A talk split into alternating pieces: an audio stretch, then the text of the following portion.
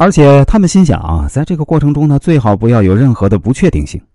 创业就别说了，连换个工作都是提心吊胆，铁饭碗最好，不出现任何变化才是最完美的。试想一下，如果一个人秉承了上面的价值观，未来可能翻身吗？当然不可能。曾经有一位老师啊和我说过一句话，我一直记在心里：如果你没有受过很多挫折，并不是因为你多么成功，而是因为你没有选择过冒险。这么多年，我所见过的真正从底层跨越阶级的人呢，都具备一个共同素质，那就是啊，具备很强的冒险精神，愿意拥抱不确定性，也敢于承受冒险带来的后果。想想看啊，如果让你迁徙去一个陌生的地方，你不敢；让你学习一个新技能，你不愿；让你去结交贵人，你懒；让你创业，你不去尝试。让你投资，你也不敢做，那你凭什么能逆风翻盘、跨越阶层呢？完全靠狗屎运吗？那样的概率太低了。金融投资有个概念啊，收益和风险永远成正比。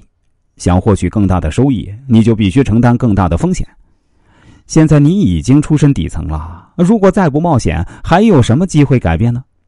当然，这种对不确定性的恐惧，我能理解。这是几千年来农耕社会遗留下来的传统价值观，改变自身价值观是最难的，所以啊，这个世界大部分人呢都无法跨越阶级完成逆袭。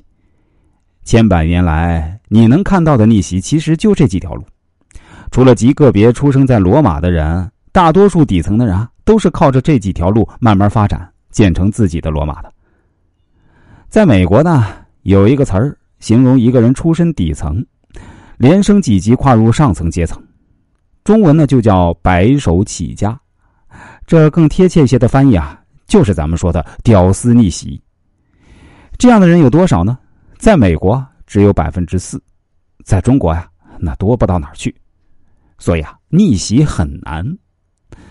我也知道，不一定会有现成的六条路就摆在你眼前，但我之所以把这些路明明白白的讲给你听，就是希望能在你心里啊。种上一颗种子，理清道路，在遇到机会的时候啊，紧紧抓住。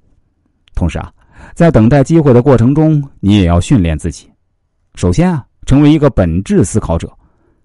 在电影《教父》中啊，马里奥·普佐曾经说过这样一句话：在一秒钟内看到本质的人，和花半辈子也看不清一件本质的人呢，自然是不一样的命运。任何事情都努力去参透本质，在理解运行规律后。你才能做得更好。其次呢，就是成为方法论的爱好者。最后呢，也要成为一名坚定且努力的实践者。这样的人生能否成功逆袭，我不敢打包票，但一定能让你超越很多身边的人，包括你自己。